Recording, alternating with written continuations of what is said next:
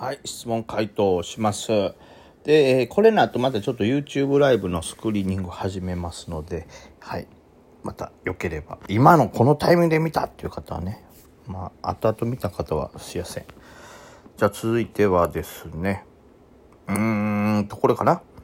えー、DJ 特命さん。もうみんな特命やな、これな。こんにちは、質問させてください。朝のよりすぐに監視銘柄や急騰している株を買った時、すぐに買い値より下がってしまうことが結構あるのですが、梅木さんはその場合、ロスカット判断はどうされていますでしょうか？その後さらに下がるのか、それとも反発して下がるのか、値動きも激しく難しく感じています。よろしくお願いします。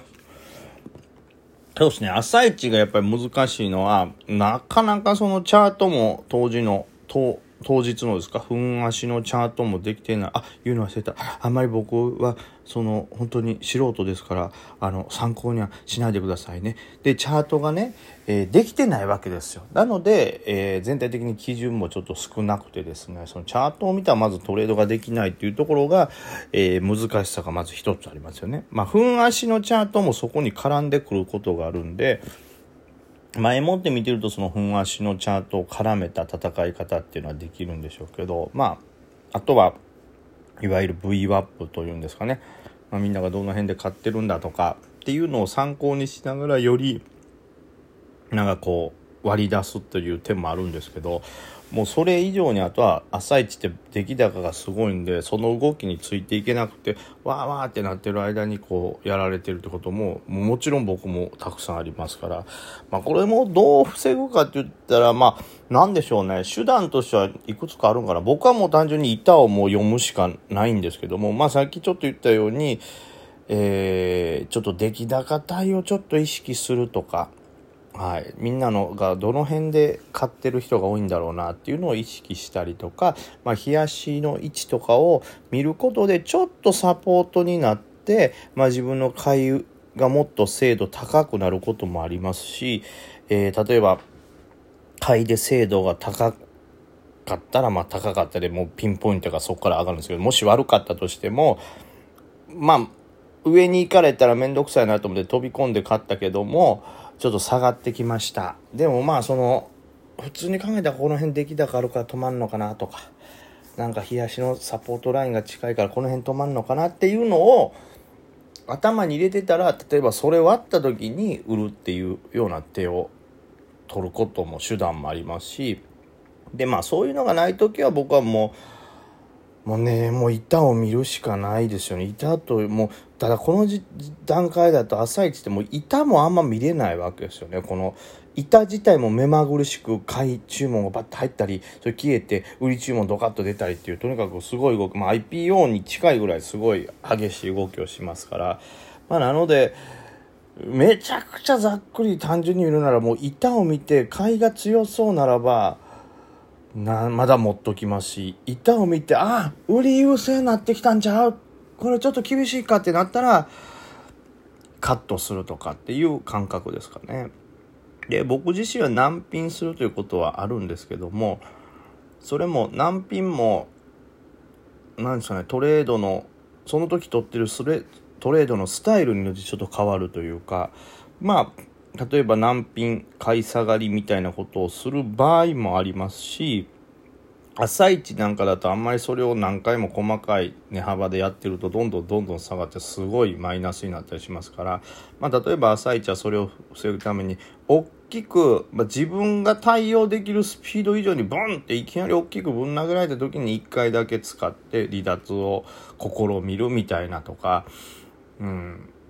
うん、そのいろんなねテクニックと言われるもんありますけどそれがもちろん裏目に出ることはありますからもちろんね食らわないのがベストですから一番は、まあ、さっき言った、まあ、前日までのデータであったり出来高とかを見ながらベストの買いポイントで入るのがまず一番ですね。ただそれがベストかどうかって後にしか分かんないんですが結果的に売られてダメってなった時に切るかどうするかって言ったらまずはうんそのいた気配を見てこっからまだ売られそうな売りの強さやなとかって思ったらやっぱもう逃げるしかないかなと思います。でそれでも一気にぶん投げられてたまたまもう逃げれませんでしたよってなっていきなり下でバーンってある程度止まったらそこで難品という。だこれはどっちかというと難品というのと別の考えに近いですよね。あの、朝一番って下がって、売ろうと思ったけど、それがただ間に合わなかっただけ。で、これは一旦切り離して考えて、なんかそこが高くなったから、こっからじゃあエントリーしてみようかっていうような感覚に近いですよね。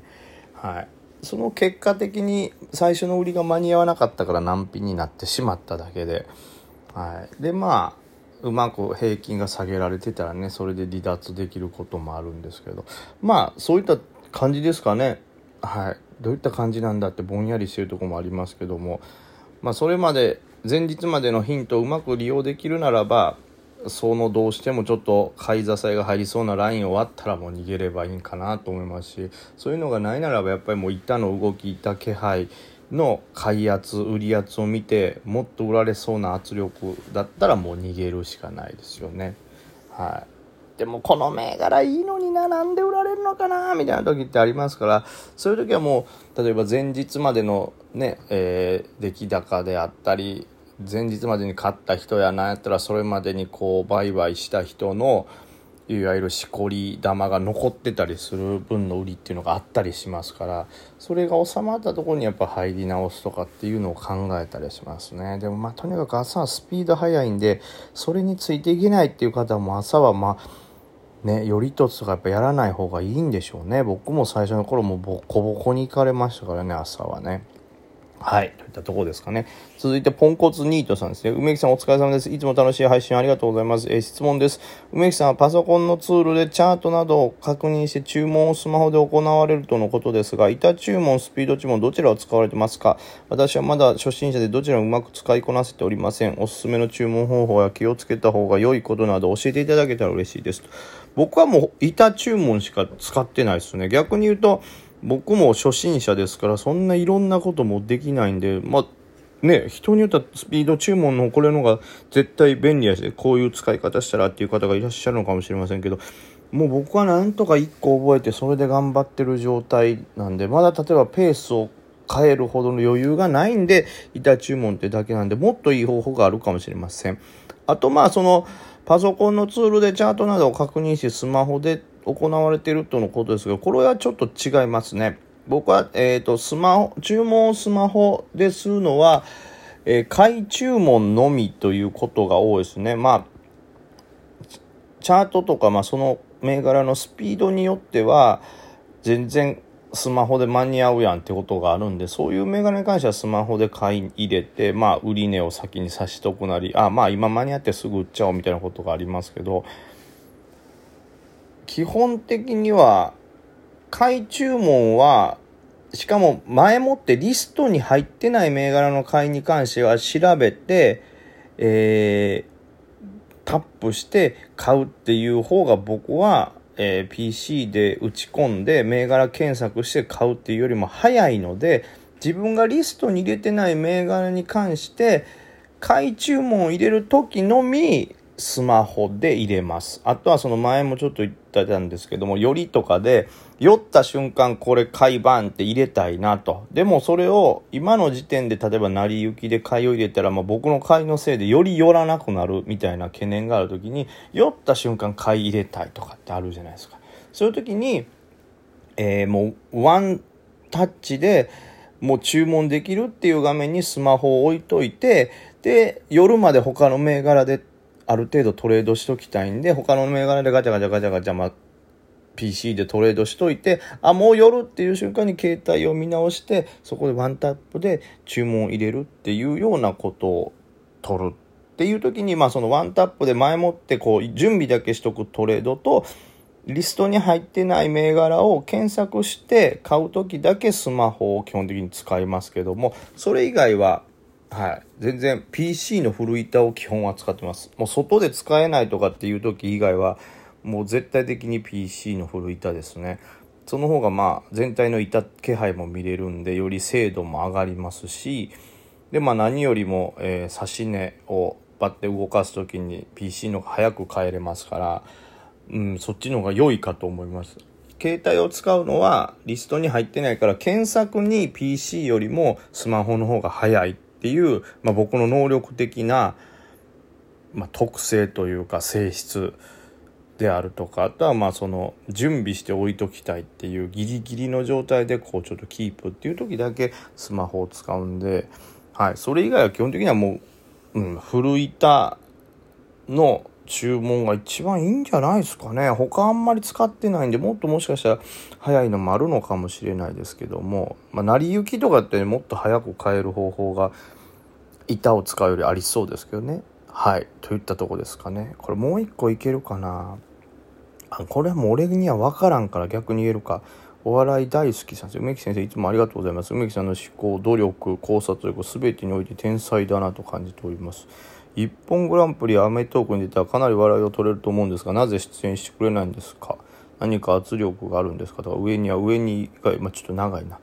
上には上がいるんですかと、えー、出てくれるのを楽しみに待っていますとえところでアメリカ株って永久に上がるんですか？誰があんなに買っているんですか？期間ですか？いつか停滞する時は来るんですかね？いきなり質問ばかりですいません。まあ質問めちゃくちゃ多いですね。まあ、アメリカ株は今でもちょっと停滞はしてるでしょ。勢いは一時よりちょっとなくなったんで、それこそ4月、5月、6月ぐらいは思ってるより停滞してた時期じゃないですかね、この辺りはね。まあ何が、誰があんな買ってるんですか？ですけど、まあそれも一、いろいろじゃないですか。期間でも買っだから、期間が全体を買ってるってわけじゃないですから、期間も今これは買ってるっていうのはあるでしょうし、個人がこれを買ってるっていうのもあると思いますから、まあ、アメリカ株は僕全然詳しくないから、全体がどう買ってるかっていうのはほとんどわかんないんでね。はい。あとまあ当然停滞する時も来るでしょうし、今も停滞してるとは思います。もう一回上行きそうな気配になってきましたけどね。はい。というわけで、そんなところでございますでしょうか。はい。ではちょっと YouTube ライブの配信の方に行ってまいります。